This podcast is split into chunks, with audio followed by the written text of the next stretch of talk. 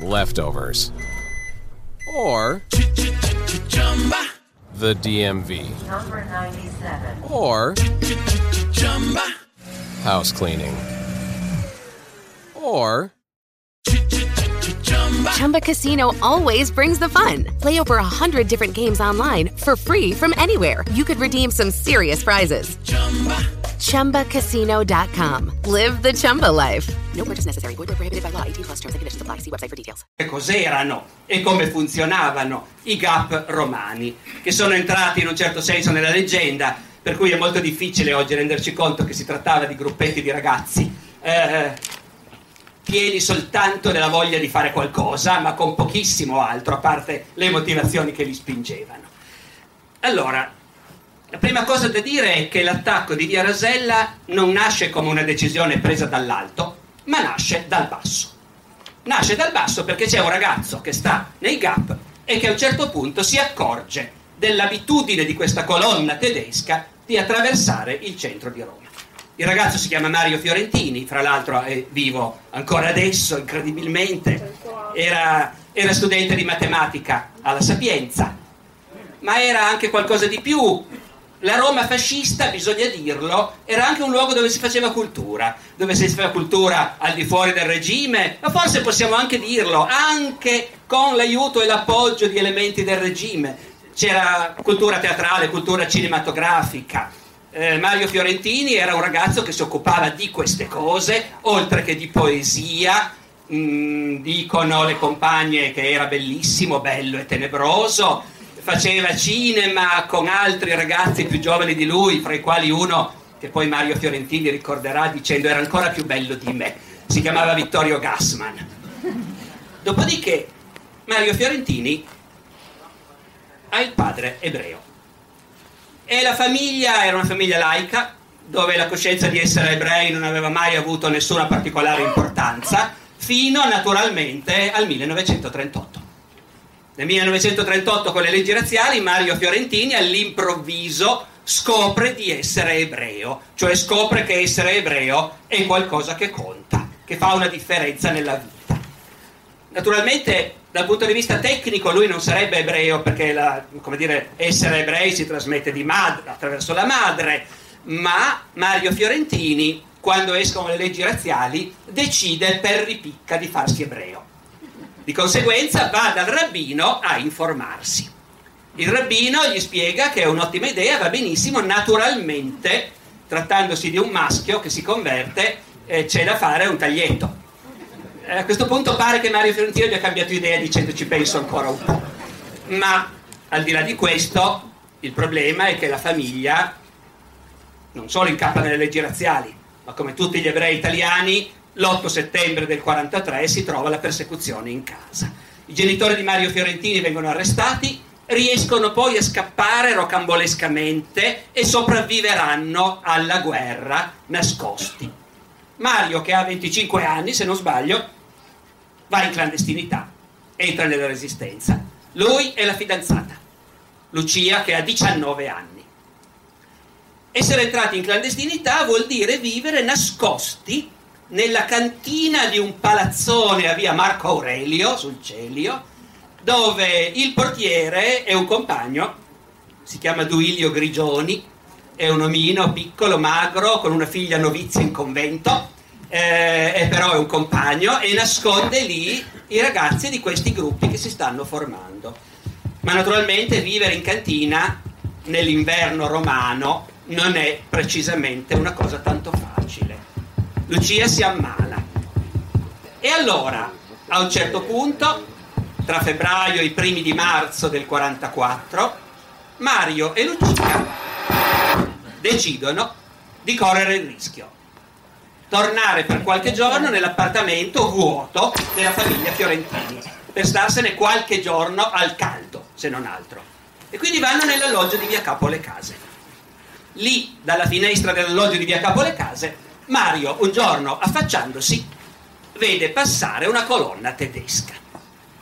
Vedremo poi di che reparto si tratta e così via. Quello che è certo è che lui vede passare una colonna di soldati armati che marciano da Piazza di Spagna quando li vede passare sotto le sue finestre, dirà poi ho riconosciuto le stesse divise verde marcio di quelli che erano venuti ad arrestare i miei genitori.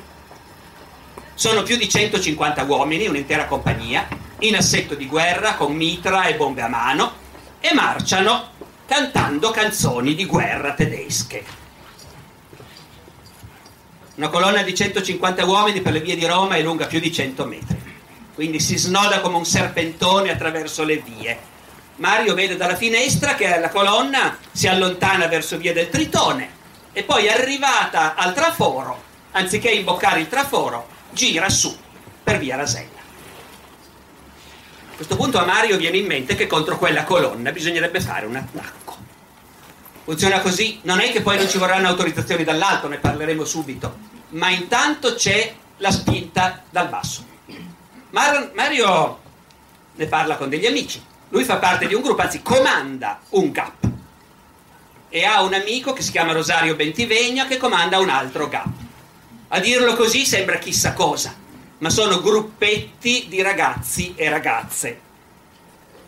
I due gruppi decidono di vedere se davvero questa colonna, anche nei prossimi giorni, rifarà lo stesso itinerario.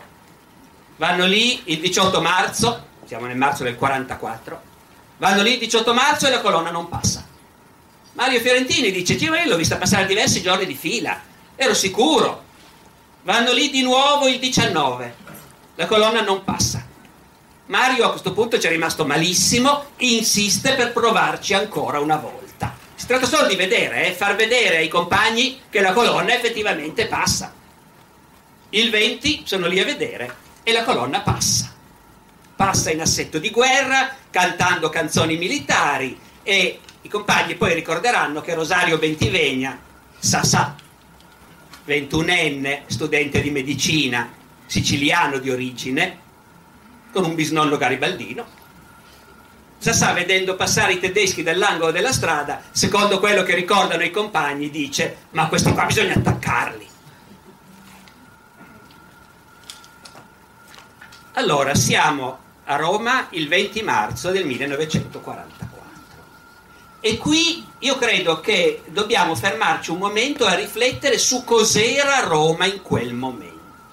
Perché quando ci si concentra su un singolo episodio, il rischio più grosso è quello di perdere di vista il contesto. Troppo spesso, ovviamente, lo sapete tutti, è inutile che ve lo dica, che l'episodio di Via Rasella ha dato, dire, ha suscitato da sempre enormi polemiche e, e cosa succede? Che lo si considera come un fatto in sé, senza collegamenti con quello che era Roma allora. Hanno fatto scoppiare una bomba in mezzo a una strada a Roma. Allora, Roma nel, febbre- nel marzo del 44 è una città che da sei mesi è occupata dai tedeschi, che è stata occupata dai tedeschi dopo tre giorni di combattimenti con l'esercito italiano che cercava di difenderla, tre giorni di combattimenti contro l'esercito italiano e contro i civili armati che hanno cercato di dare una mano ai soldati, con le donne dei quartieri che scendevano a dar da mangiare alle barricate, tre giorni di combattimenti che hanno fatto centinaia di morti e feriti. Dopodiché è una capitale europea occupata dai nazisti e fra tutte le capitali europee è quella in cui c'è la resistenza più intensa. La resistenza in città è nata subito ed è attivissima e violentissima. Ci sono sparatorie o esplosioni quasi ogni giorno. Continuamente vengono uccisi soldati tedeschi. Questo ovviamente non me lo invento io, lo dirà Kappler, comandante della Gestapo a Roma, al processo per le fosse ardeatine. Nel Tevere spesso venivano ritrovati cadaveri di soldati tedeschi. Kappler e la Gestapo. Vediamo il comandante dell'SS, Dolman. Dice Dolman, Roma è stata la capitale che ci ha dato più filo da torcere. E quindi non Parigi, non Bruxelles, non Belgrado, non Atene, ma Roma. Il maresciallo Kesselring, comandante in capo della Wehrmacht in Italia. Roma era diventata per noi una città esplosiva. Per noi era un grave problema. Tra l'altro ne risentiva direttamente anche il morale delle truppe combattenti, perché non potevamo più mandare i soldati a Roma per un periodo di riposo o di licenza. Le truppe combattenti naturalmente in quel momento stanno combattendo al fronte di Anzio, dove gli americani sono sbarcati e dove i tedeschi, che sanno fare la guerra una spanna meglio di chiunque altro, pur essendo debolissimi come forze, sono riusciti a bloccarli, inchiodarli nella zona di Anzio e da Anzio gli americani non sono più riusciti a uscire. Tanto che pare che su un muro di Roma compaia la scritta Americani tenete duro, verremo noi a liberarvi. Ora, Roma è ovviamente un centro nevralgico delle retrovie tedesche, il fronte è lì a due passi e di conseguenza anche questo è il clima di Roma in quei mesi. Roma è bombardata dagli americani tutti i giorni. Noi conosciamo tutti il bombardamento di San Lorenzo e poi alcuni altri, ma i bombardamenti sono incessanti. Ovviamente non sono bombardamenti terroristici sui quartieri, sono bombardamenti che tentano di colpire le stazioni, le ferrovie, ma è chiaro che poi le bombe cadono anche nelle zone abitate. Per cui continuamente ci sono vittime per i bombardamenti. In dieci giorni, fra l'8 e il 18 marzo, Roma era stata bombardata tutti i giorni, con centinaia di morti e feriti. E poi naturalmente questa è una città, nelle retrovie del fronte, occupata dal nemico e dove la vita non ha nulla di normale. C'è il coprifuoco, ovviamente, e quindi a una certa ora bisogna essere a casa. C'è, I tedeschi hanno imposto il divieto di circolare in bicicletta in un'Italia dove la macchina ce l'hanno solo i signori e dove la gente comune, gli operai sono sempre andati da un po' di tempo al lavoro in bicicletta, adesso è proibito girare in bicicletta perché la usano i partigiani la bicicletta e quindi non la deve usare nessuno. È una città dove si fa la fame, dove si fa la fila per le patate, dove si sta al freddo, si fa la fila per il carbone. È una città piena di gente nascosta, i militari sbandati del regio esercito, i giovani renitenti alla leva, gli ebrei naturalmente. È una città piena di sfollati che vivono accampati. Il traforo, davanti a cui la colonna tedesca svolta, è chiuso ed è pieno di sfollati che abitano lì. E poi è una città piena di arrestati. Le caserme di Viale Giulio Cesare sono piene di uomini rastrellati per la strada in attesa di essere o giudicati, condannati o magari liberati o invece magari mandati a lavorare in Germania. Eh, Abbiamo detto che la decisione di attaccare la colonna a Via Rasella i ragazzi la prendono il 20 marzo.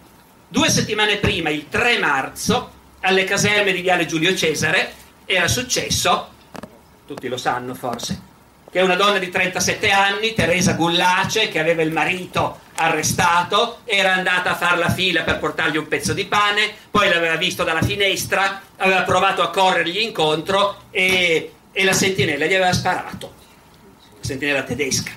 E l'episodio a cui si ispirerà Rossellini, naturalmente, per ricrearlo poi in modo diverso con Anna Magnani in Roma città aperta.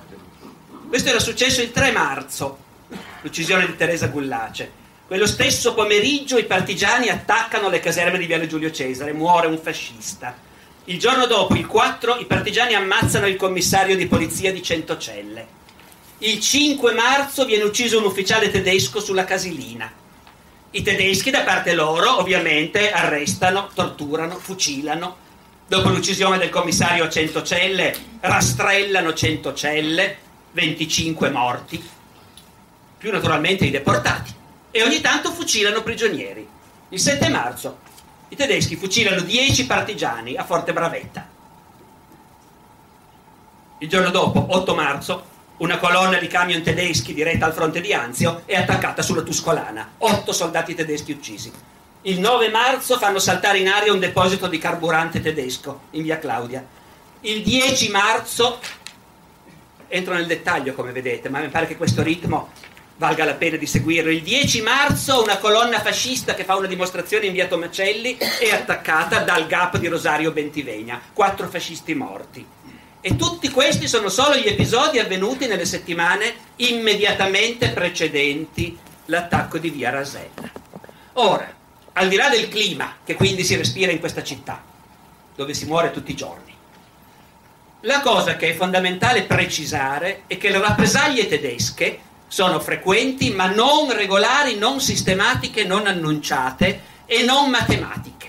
In altre parole, i tedeschi ogni tanto fucilano ma non succede mai, finora non è mai successo che venissero uccisi quattro tedeschi e il giorno dopo i tedeschi fucilassero 40 ostaggi. Non è neanche mai successo che ci fosse una dichiarazione aperta, se uccidete qualcuno noi fucileremo degli italiani. Non c'è neanche mai stato un manifesto tedesco che dicesse abbiamo fucilato degli ostaggi perché abbiamo avuto dei morti. Che le rappresaglie ci sono, però lo sanno tutti naturalmente. Allora, sono due GAP che, stanno, che hanno deciso di unirsi per fare questa azione. A questo punto devono chiedere il permesso più in alto, perché loro non sono dei terroristi indipendenti, loro fanno parte di un'organizzazione, che è l'organizzazione militare del Partito Comunista. Che vuol dire, fra l'altro, tutti questi ragazzi si sentono tutti comunisti, che è bellissimo se ci pensate, eh? sono ragazzi di vent'anni, hanno vissuto tutta la vita sotto il regime fascista, hanno fatto tutta la scuola sotto il fascismo e sono tutti comunisti. È meraviglioso e anche istruttivo su quanto serve a fare propaganda a scuola, insomma lasciamo stare, vale la pena di rifletterci.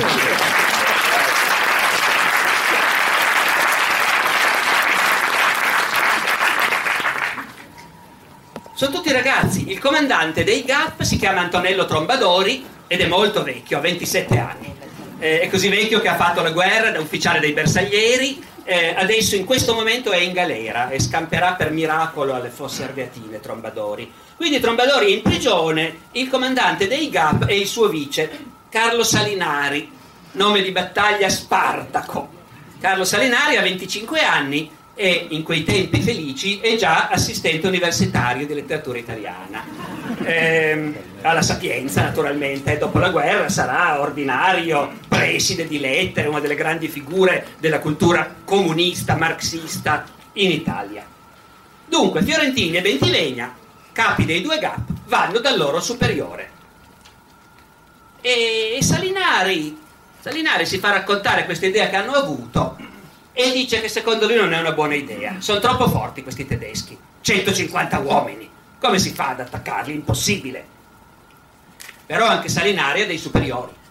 Lui è il capo militare dei GAP, ma sopra di lui c'è il Partito Comunista e quindi il soprintendente, diciamo così, il responsabile della politica militare del Partito Comunista, che si chiama Giorgio Amendola il papà, lo sappiamo tutti, era un deputato liberale, ammazzato a bastonate dai fascisti, il figlio, guarda caso, anche lui è comunista. Giorgio Amendola è il rappresentante del PC nella giunta militare del CLN, perché naturalmente la resistenza è una struttura organizzata, con una sua testa politica precisa, con una precisa legittimazione perché risponde all'unico governo legittimo d'Italia, che è quello del re nel sud, in questa giunta sono rappresentati tutti i partiti antifascisti, il rappresentante comunista è Amendola. L'altra persona famosa, sono tutti mem- persone importanti nella storia d'Italia, quei sei membri, ma l'unico che conosciamo di sicuro tutti è il rappresentante socialista, Sandro Pertini. Allora, Amendola sente da Salinari questa proposta dei ragazzi e dice che la colonna tedesca l'ha vista passare anche lui perché lui Amendola va spesso da quelle parti. Va spesso da quelle parti perché deve incontrarsi con il capo dei democristiani, che si chiama Alcide De Gasperi e che è ospite del Vaticano eh, e se ne sta al palazzo di propaganda Fide, protetto dall'extraterritorialità vaticana e gli altri leader antifascisti, nella Roma occupata dai nazisti, vanno regolarmente al palazzo di propaganda a incontrarsi con De Gasperi. Passando di lì, Amendola ha visto la colonna tedesca. E quando vengono a raccontargli dell'idea di attaccarla, Amendola decide, dai, sì, attaccatela. Amendola ha delle ragioni precise per decidere questa azione. Lui è, come dire, l'intermediario fra il braccio armato, i GAP e la politica. E la politica è in rapporto col governo del re e soprattutto con gli alleati e Amendola e il CLN in generale subiscono dagli alleati continue pressioni per moltiplicare gli attacchi a Roma. Gli alleati ci tengono enormemente. Roma formalmente è città aperta, l'hanno dichiarata città aperta i tedeschi, ma tutti sanno che è una truffa. I reparti tedeschi passano continuamente sulle consolari diretti al fronte. e il centro è pieno di comandi e centri di comunicazione tedeschi. Perciò gli alleati chiedono alla resistenza di intensificare gli attacchi dentro Roma per rendere sempre più difficile ai tedeschi l'uso della città, delle sue vie di comunicazione, delle sue infrastrutture. E anche per ragioni morali. Dichiarerà poi Mark Clark, comandante della Quinta Armata, quello che entra a Roma poi il 4 giugno, dichiarerà il generale Mark Clark che per il morale delle sue truppe era molto importante sapere che la popolazione civile stava dalla loro parte e che alle spalle del nemico i partigiani non lo facevano sentire mai tranquillo. Naturalmente, ognuno dice le cose che gli interlocutori desiderano sentirsi dire. Era carino da parte del generale Clark dire agli italiani che la resistenza aveva avuto molta importanza, però intanto comunque l'ha detto e dall'altra i tedeschi hanno detto era diventato impossibile mandare le truppe a riposarsi a Roma. Allora la giunta militare si riunisce e Amendola, Amendola racconta di questa azione che si vorrebbe fare. Tutta la giunta militare del CLN, quindi democristiani, monarchici, eccetera, è tutta d'accordo per fare l'azione, però, eh, però Amendola in realtà eh, ha accennato alla possibilità ma preferisce che i comunisti la facciano da soli. Quindi rimane un po' sul generico e non dice niente ancora sul fatto che si sta davvero per farla. Eh, è un po' così, collaborano nel CLN, ma naturalmente ognuno si fida fino a un certo punto degli altri. Quando l'azione verrà fatta, quello che ci rimane peggio di tutti è Pertini, il quale dice volevamo venire anche noi. Eh, dopodiché però dirà ma comunque io sono contentissimo che l'abbiano fatta l'ho totalmente approvata quando ne venni a conoscenza. Allora a questo punto i gap si mettono in movimento. Anche qui appunto uno continua a dire i gap e questa immagine evoca qualcosa di straordinario nella nostra testa. Davvero sono gruppetti di ragazzi che non hanno quasi niente e sono pochissimi. Il Partito Comunista è fuori legge da vent'anni. A Roma ha in tutto e per tutto 3.000 iscritti clandestini su 2 milioni di abitanti. Armi ce ne sono soltanto grazie al Regio Esercito, perché il Regio Esercito, dopo essere andato allo sbando l'8 settembre, ha comunque visto la costituzione di gruppetti di ufficiali antifascisti, per lo più monarchici, i quali hanno deciso di appoggiare la resistenza e sono riusciti a imboscare depositi clandestini di armi, di esplosivi e quindi sono gli ufficiali monarchici in realtà, badogliani, che alimentano la resistenza con le armi e i materiali di cui dispongono. Sono cose spesso inaffidabili, peraltro.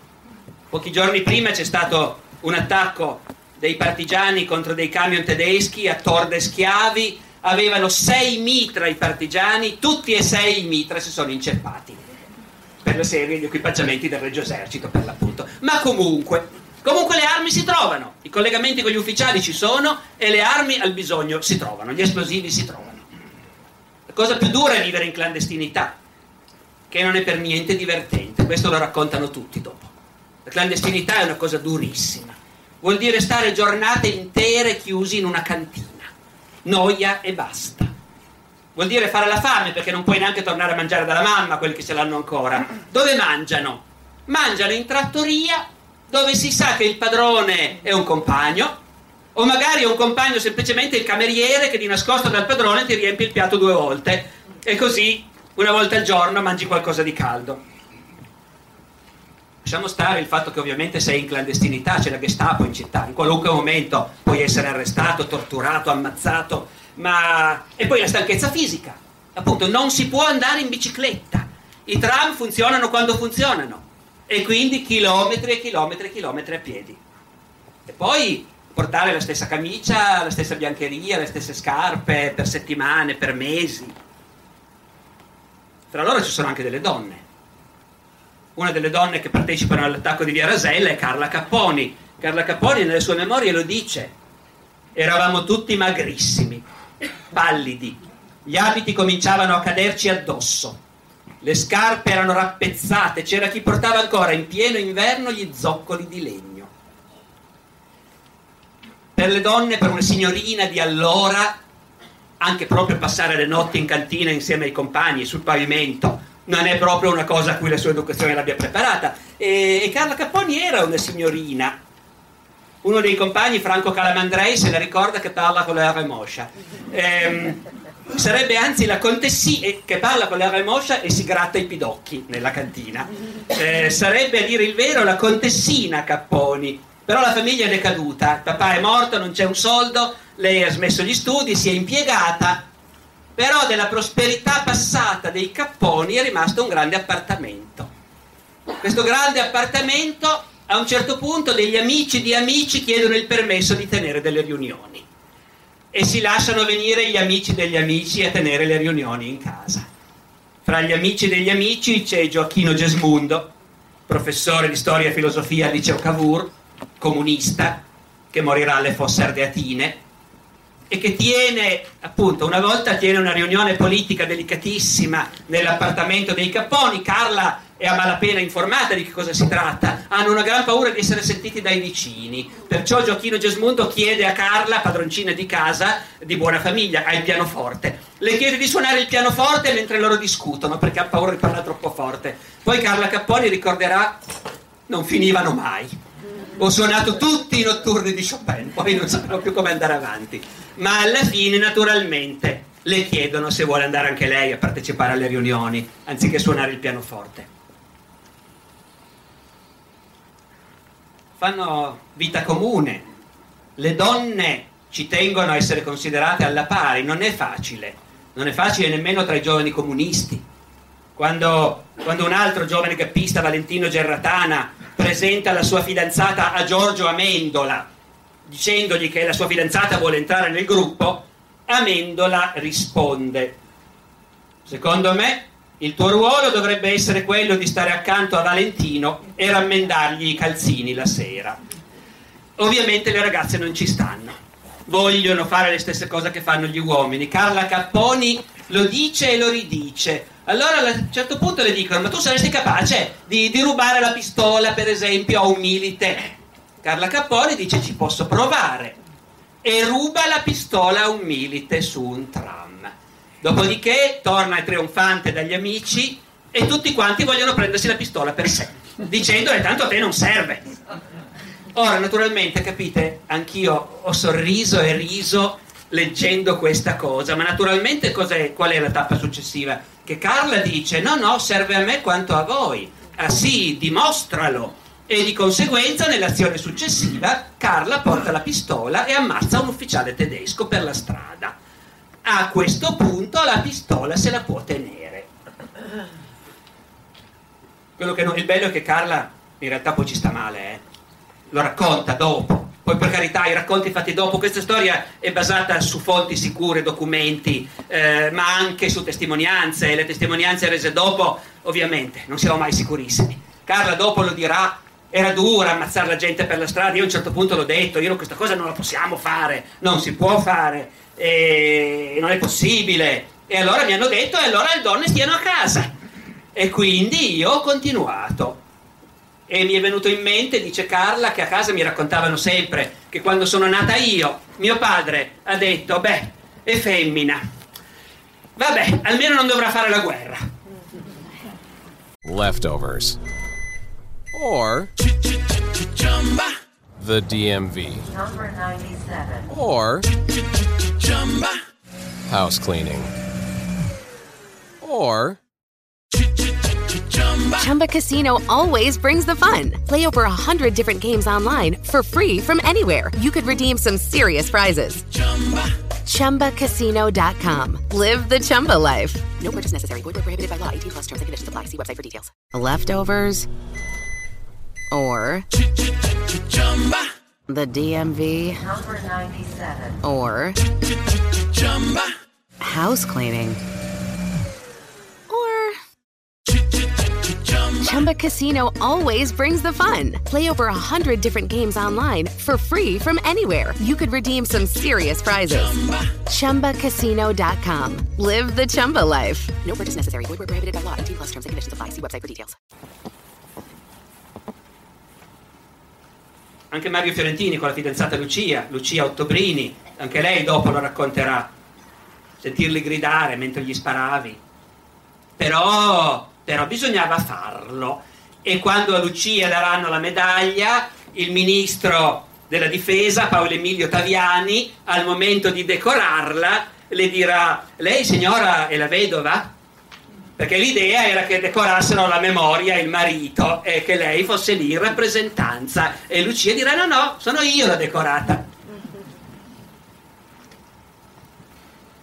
Mi fermo ancora un attimo su questo perché è una cosa che mi ha colpito molto, le, la testimonianza di queste ragazze sui problemi che ha una donna stare in clandestinità. Per esempio, Carla a un certo punto entra in un androne dove distribuisce nelle buche delle lettere un giornale clandestino. Entra un tizio subito dietro di lei.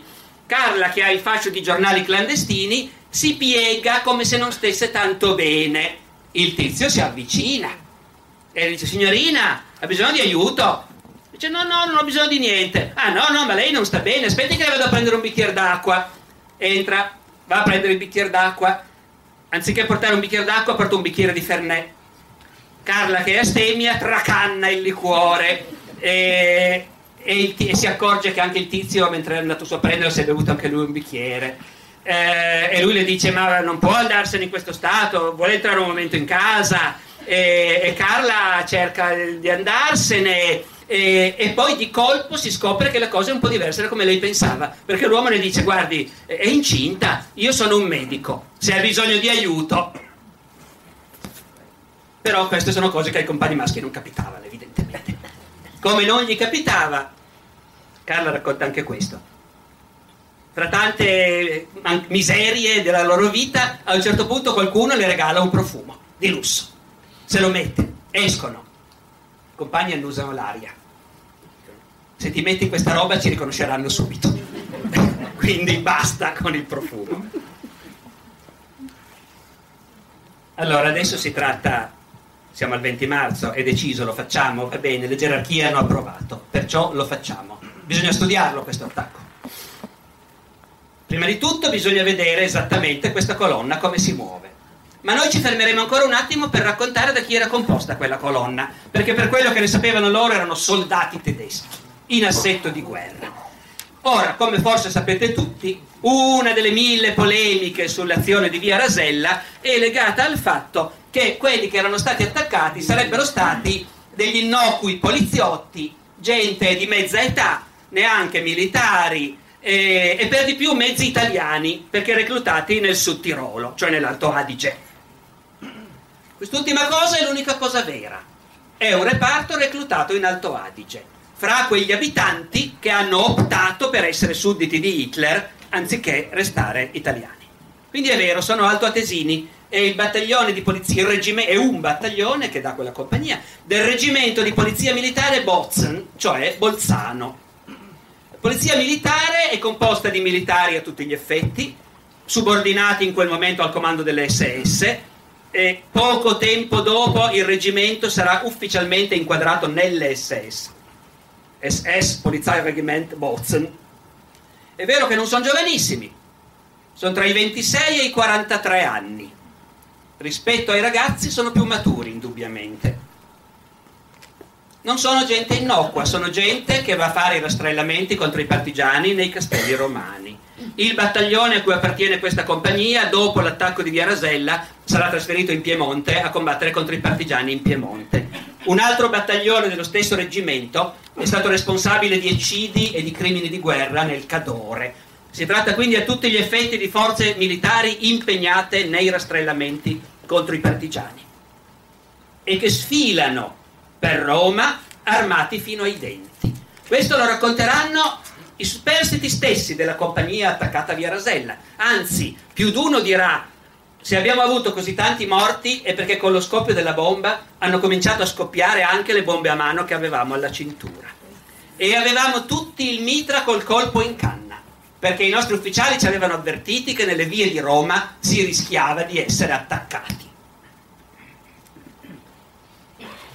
Allora, allora bisogna decidere come organizzare questo attacco. L'attacco sarà su vasta scala, impiegherà ben 17 ragazzi, tra cui 4 donne. Non c'era ancora mai stata a Roma un'azione di quella scala. Fra questi 17, beh, è interessante vederlo, è veramente, come dire, uno spaccato di un mondo. Ci sono tre futuri professori universitari. Carlo Salinari, appunto, che sarà ordinario di letteratura italiana, Giulio Cortini, che sarà ordinario di fisica nucleare, e Mario Fiorentini, che sarà ordinario di geometria superiore. Ci sono due futuri parlamentari, ma questo perché il Partito Comunista saprà portare avanti i migliori di questi ragazzi e quindi Bentivegna sarà deputato, eh, sarà senatore e Carla Capponi sarà deputato. Naturalmente ci sono anche un portinaio, un tassista, un muratore, un impiegato. Di questi 17, 16 sopravviveranno alla guerra, solo uno morirà. Quattro saranno arrestati e torturati, ma faranno in tempo a cavarsela perché il 4 giugno Roma sarà liberata dagli alleati. Allora, l'attacco verrà fatto in via Rasella, lo decidono subito. Estre, la conoscete tutti, via Rasella, è in salita, è stretta, lì la colonna rallenta e c'è un momento in cui l'intera colonna, 100 metri, è dentro via Rasella. Quindi la bomba la faremo scoppiare quando la colonna si trova lì, tutta dentro via Rasella. C'è un minuto e mezzo di durata, che va bene.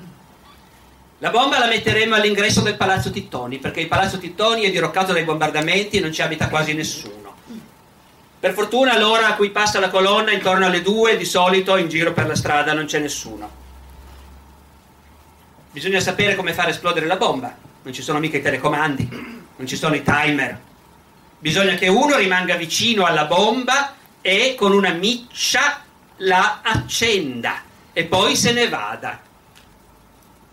Perciò bisogna calcolare molto attentamente. Bisogna che qualcuno segnali a chi sta vicino alla bomba qual è il momento di accendere la miccia e bisogna che questo avvenga in modo che lui abbia tempo di allontanarsi, ma prima che la colonna cominci a uscire da via Rasella. Calcolano che la miccia deve durare 50 secondi esatti. Poi subito dopo l'esplosione altri gruppi, sempre all'interno di questi 17, attaccheranno. Tre uomini attaccheranno alle spalle con bombe a mano. In realtà le bombe a mano sono bombe da mortaio del Regio Esercito che sono state modificate clandestinamente per poterle gettare. E mentre i tre scappano ci saranno quattro di copertura armati di pistole che cercheranno di permettere ai tre di scappare. E ci sono ancora altri uomini e donne in copertura appostati in altri punti. Ognuno ha il suo posto preciso, il suo compito preciso. Sono distribuiti in base all'età i compiti. Chi ha più di 23 anni rimane indietro in copertura. Quelli che hanno le armi in pugno sono tutti più giovani. Naturalmente bisogna portare una bomba in via Rasella all'ingresso di Palazzo Tizzoni, eh, Tittoni. Facile dirlo. Come si fa a portare questa bomba? Mario Fiorentini ha l'idea di usare i carrettini della nettezza urbana. Avete presente nei film neorealisti che c'è lo spazzino che pedala dietro al bidone? Ecco, quello. E Sassà Bentivegna si assumerà il compito più pericoloso. Travestito da spazzino, rimarrà accanto alla bomba in attesa che i compagni gli diano il segnale di accendere la miccia ci vorrà qualcuno che lo aspetti all'angolo di via Quattro Fontane per aiutarlo a scappare, anzi per travestirlo, vediamo, sì, qualcuno che lo aspetta con un impermeabile. Così lui si mette l'impermeabile sopra la divisa da spazzino e diventa irriconoscibile. Ci vorrà quindi qualcuno che sta lì in via Quattro Fontane, angolo via Rasella, con l'impermeabile sul braccio ad aspettare. Bisogna che lo faccia una ragazza, per forza. E la ragazza che aspetta il fidanzato. Siccome Carla Capponi e Rosario Bentivegna intanto si sono fidanzati, poi nel dopoguerra si sposeranno, credo che abbiano anche divorziato a un certo punto, ma insomma. E dunque sarà Carla che se ne starà lì con l'impermeabile ad aspettare. Il 22 marzo rubano un carretto da spazzino in un deposito dietro il Colosseo e lo nascondono nel cortile del solito palazzo di via Marco Aurelio, dove il portinaio è un compagno un altro ruba la divisa da spazzino. E Guglielmo Blasi, che abbiamo citato prima, è l'unico del gruppo che dopo essere stato arrestato tradirà, parlerà, denuncerà. E era un ladro di professione, fra l'altro, era stato in galera per furto, anche se i compagni non lo sapevano, ma in quel caso è servito, la divisa l'ha rubata lui. E la bomba? Per fare una bomba ci vuole innanzitutto l'esplosivo. L'esplosivo lo forniscono gli ufficiali monarchici del Regio Esercito, con i quali siamo in contatto e che sono disposti a fornire gli esplosivi anche per le azioni dei comunisti. Gli ufficiali del Regio Esercito hanno un deposito clandestino a via Urbana dove tengono degli esplosivi e delle armi. Contattati, sono d'accordo, mandate qualcuno a prendere un po' per volta l'esplosivo. Carla Capponi, scelta apposta chiaramente, e la contessina Capponi parla con la R. Quindi mandano lei dai colonnelli del Regio Esercito che fanno capo naturalmente al colonnello Montezemolo che più tardi sarà arrestato, anzi no, che era stato arrestato già prima, scusate, perché morirà alle Fosse Ardeatine, Montezemolo. Gli ufficiali del Regio Esercito forniscono a Carla l'esplosivo che lei un po' per volta, in diversi giorni, porta a casa nella borsa. Nelle sue memorie dice che questi erano gente molto per bene, distinti signori molto eleganti. Contenitore, un contenitore di ghisa tipo le bombole di gas. Infatti l'hanno fabbricato gli operai della società del gas di via Ostiense. Cellula clandestina che di nascosto produce anche questo tipo di cose. Quanto alla bomba vera e propria, perché non basta l'esplosivo, ci vuole il detonatore e ci vuole la spoletta, per fortuna abbiamo un fisico nucleare nel gruppo, appunto, Giulio Cortini, il quale confeziona bomba e detonatore. È tutto pronto per la mattina del 23.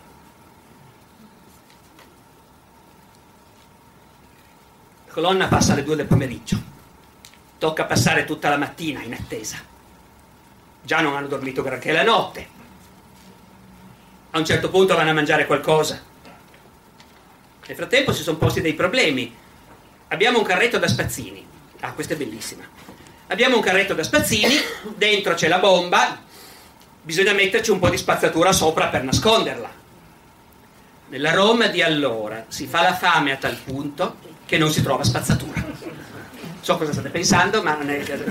Eh, il portiere è incaricato di trovare della spazzatura e con fatica trova un po' di spazzatura per riempire il bidone e coprire la bomba. Poi vanno, un gruppetto va a mangiare Rosario, Carla, il fisico e la moglie, vanno a mangiare alla birreria Dreher, a Piazza Santi Apostoli, che è uno di quei posti dove cameri- un cameriere compagno ti riempie il piatto di patate due volte. E poi vanno a prendere posizione. Rosario si mette la divisa da spazzino, parte pedalando dietro al carretto.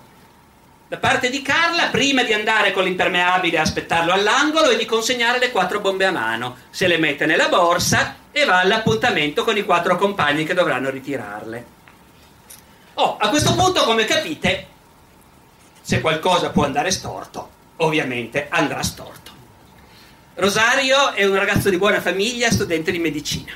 Non ha mai pedalato dietro a un carretto da netturbino con dentro una bomba pesantissima. Scopre che è difficilissimo gestire questo veicolo. Va avanti traballando e sbandando. Al Quirinale incontra due spazzini veri che lo vedono e gli fanno qui toccherebbe leggerli in romanesco ma mi perdonerete vero? Oh ma che fai da ste parti? che te frega risponde lui. Carico cemento.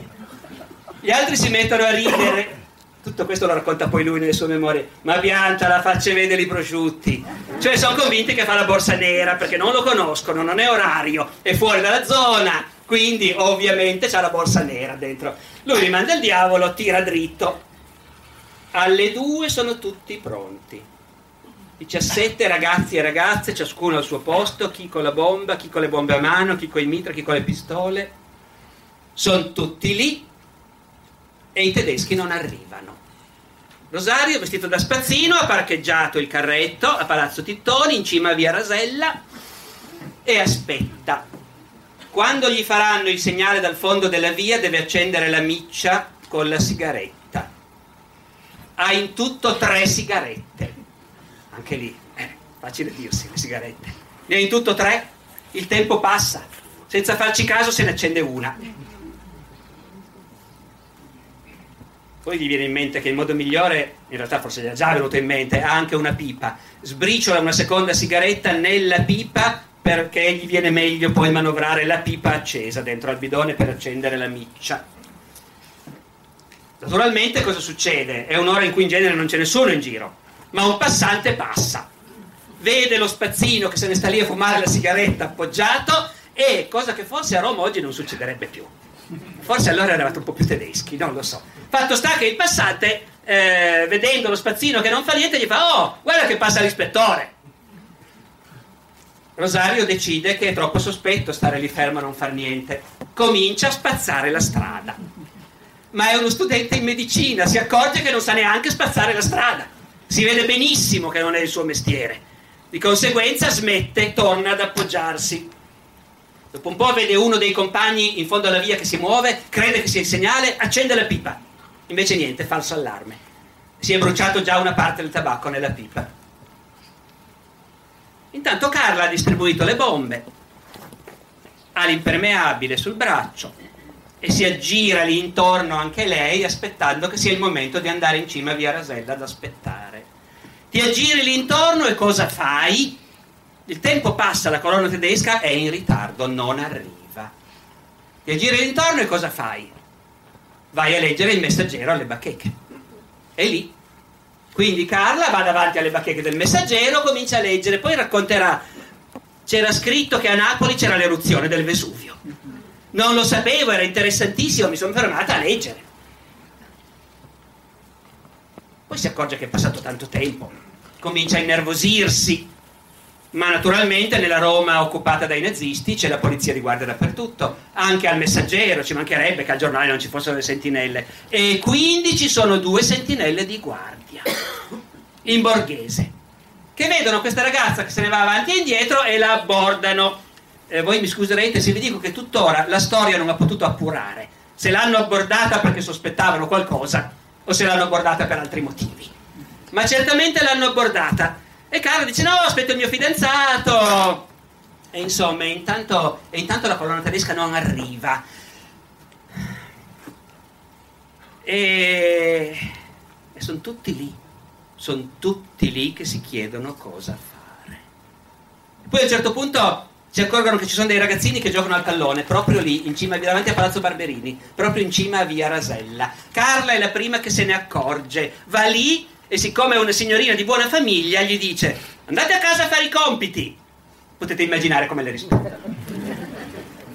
I ragazzini continuano a giocare al pallone lì intorno. Allora arriva un altro dei compagni che non è una signorina di buona famiglia, dà un calcio al pallone, lo spedisce a 200 metri di distanza. I ragazzini gli fanno: Ah, figlio della mignotta! E corrono dietro al pallone. Intanto da Palazzo Tittoni è uscito il portinaio.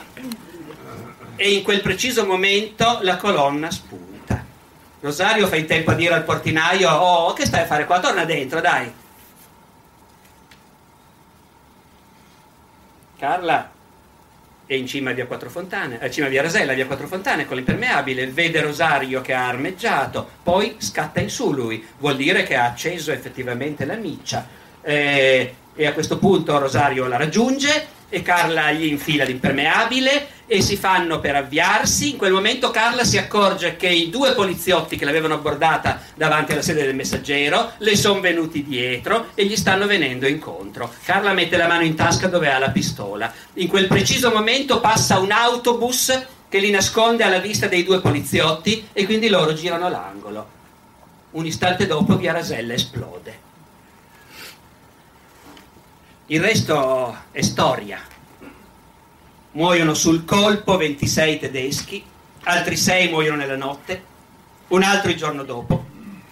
Muoiono per il tritolo, muoiono per le bombe a mano che subito dopo vengono lanciate dagli altri gappisti, muoiono per l'esplosione delle loro stesse bombe a mano che portavano alla cintola. Nell'esplosione muoiono anche due civili. Uno era un ragazzino, Piero Zuccheretti, che andava a lavorare in un'officina e che per sbaglio era sceso una fermata più in là dal tram e stava tornando indietro a piedi. Muoiono anche altri sei civili perché i tedeschi superstiti cominciano a sparare coi mitra a casaccio verso le finestre, convinti che gli abbiano buttato delle bombe dalle finestre. Uno di questi sei civili uccisi dai tedeschi che sparano all'impazzata è l'autista del questore fascista Caruso. L'autista del questore Caruso, un poliziotto quindi, era nei dintorni, sente l'esplosione, tira fuori la pistola, corre verso via Rasella. I tedeschi vedono questo che arriva con la pistola in pugno e lo freddano. Giorgio Amendola era passato di lì da poco tanto che i suoi l'avevano visto e si erano preoccupati che si mettesse fra i piedi. Era passato di lì perché aveva appuntamento con Sergio Fenoaltea del Partito d'Azione, tanto per cambiare dovevano andare da De Gasperi al palazzo di propaganda. Sentono questa esplosione. Fenoaltea chiede a Amendola, oh ma cosa sarà successo? Credi che siano stati i partigiani? È possibile, dice Amendola. Salgono da De Gasperi. Anche De Gasperi ha sentito tutto.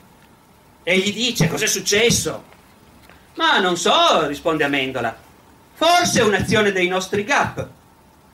Deve essere così, dice De Gasperi. Voi una ne pensate e mille ne fate. Intanto in via Raselli è arrivato il generale Melzer, comandante tedesco di Roma. È arrivato in pochi minuti. La via è ancora piena di morti, di feriti, di sangue, di soldati impazziti che sparano. Prima del generale Melzer però è arrivato il comandante dell'SS, Dolman, che forse stava più vicino, forse sapeva meglio il suo mestiere, comunque è arrivato lì immediatamente. Noi abbiamo la testimonianza di Dolman, il quale ci dice che il generale Melzer arriva ubriaco fradicio, perché è notoriamente alcolizzato, e a quell'ora del pomeriggio sempre è ubriaco. Il generale Melzer si mette a gridare vendetta, vendetta per i miei poveri camerati, e pretende di far abbattere tutte le case di via Rasella. Dolman dell'SS gli dice te lo scordi. I 17 sono tutti in salvo, ognuno a casa sua. Da Roma telefonano al quartier generale di Hitler a Rastenburg per raccontargli cosa è successo. Un ufficiale dello Stato Maggiore di Hitler ha scritto solo due volte ho visto il Führer fuori di sé in un vero e proprio attacco di follia. Quando seppe dell'attentato partigiano di Via Rasella a Roma e quando seppe che Parigi non era stata distrutta prima che c'entrassero gli alleati, perché lui aveva dato ordine di radere al suolo Parigi. Anche il resto è tutta storia molto ben documentata. L'attentato è avvenuto intorno alle 4. Poche ore dopo, al telefono con la Prussia orientale, si discute con Hitler sulla rappresaglia. Partecipano alla discussione Hitler, Dolman dell'SS, Kesselring della Wehrmacht e Kappler della Gestapo. Gli ultimi tre, che erano quelli che stavano a Roma, hanno dichiarato tutti e tre che loro hanno fatto il possibile per ridurre il numero delle vittime. Perché Hitler era fuori di testa e voleva ammazzare 50 italiani per ogni tedesco morto. Gli altri tre garantiscono, è la loro parola, che loro hanno insistito, insistito, insistito perché erano preoccupati dall'impatto di una rappresaglia di quelle dimensioni. Hitler stava laggiù. Gli si può credere per un solo motivo, appunto, perché Hitler stava laggiù e loro stavano lì a Roma e lo sapevano cosa stava succedendo a Roma. Fatto sta che alla fine, alla fine Hitler entro le 11 di sera si è convinto ed è sceso 10 fucilati italiani per ogni tedesco, ma immediatamente. L'esecuzione deve avvenire entro 24 ore dall'attentato. Non rimane molto tempo. Perciò Kappler e il suo vice Pribke, insieme col questore Caruso, cominciano a controllare gli elenchi dei detenuti e a spuntare nomi. Nel frattempo muoiono altri tedeschi durante la notte, ogni volta bisogna aggiungere 10 nomi. Finalmente arrivano 330 nomi. Prima di mezzogiorno si comincia già a portare via i detenuti da Regina Celi e da Via Tasso. Le esecuzioni alle fosse ardeatine cominciano intorno all'una e mezza. L'attentato è avvenuto alle 4 del pomeriggio precedente. Quando sono alle fosse ardeatine, come sapete, si accorgono che per sbaglio ne hanno portati 335 anziché 330. Sul momento devono decidere cosa fare. Sul momento decidono di fucilare anche i 5 che ci sono in più. Tanto. Testimonianza di un superstite del battaglione Bozen, il furiere Hans Black, interrogato al processo Kappler. La rappresaglia alle fosse ardeatine fu fatta nel massimo rispetto della legge. Alla fine rimasero soltanto ebrei, comunisti e altra gente così, nessun innocente.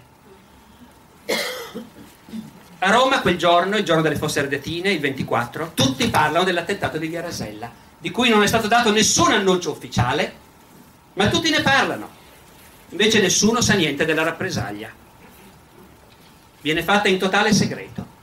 Solo il giorno dopo, il 25, a mezzogiorno, il messaggero esce con un comunicato del comando tedesco che parla della vile imboscata eseguita da elementi criminali, comunisti badogliani, su incitamento anglo-americano e annuncia che il comando tedesco ha deciso che per rappresaglia dovevano essere fucilati per ogni tedesco morto 10 comunisti badogliani. E l'articolo del messaggero conclude, l'ordine è già stato eseguito. Come forse sapete è anche il titolo del grande libro di Alessandro Portelli che rievoca queste vicende. Ecco, io purtroppo fra pochissimo dovrò scappare, ma chiudiamo ancora con questo, perché non possiamo chiudere qui, se vivessimo in un altro paese potremmo chiudere qui. Abbiamo raccontato tutto quello che c'era da raccontare. E invece in Italia bisogna aggiungere ancora qualcosa. E cioè bisogna aggiungere il fatto che, come sapete tutti, immediatamente è cominciata la costruzione di una leggenda secondo cui quelli che hanno compiuto l'attacco avrebbero potuto salvare le vittime delle fosse ardeatine se si fossero presentati, se avessero risposto all'invito del comando tedesco di presentarsi. Invito che non c'è stato, eh, a scasso di equivoci, se poi mi dimenticassi mai di dirlo fra poco, ma lo diremo meglio eh, rapidamente. Come nasce questa cosa? Che su quello che è successo tra Via Rasella e le fosse ardeatine, in un paese come l'Italia, non ci sia da aspettarsi troppa chiarezza e troppa trasparenza, lo si capisce già il giorno in cui viene annunciata la strage delle fosse ardeatine. Basta leggere quello che dice l'osservatore romano.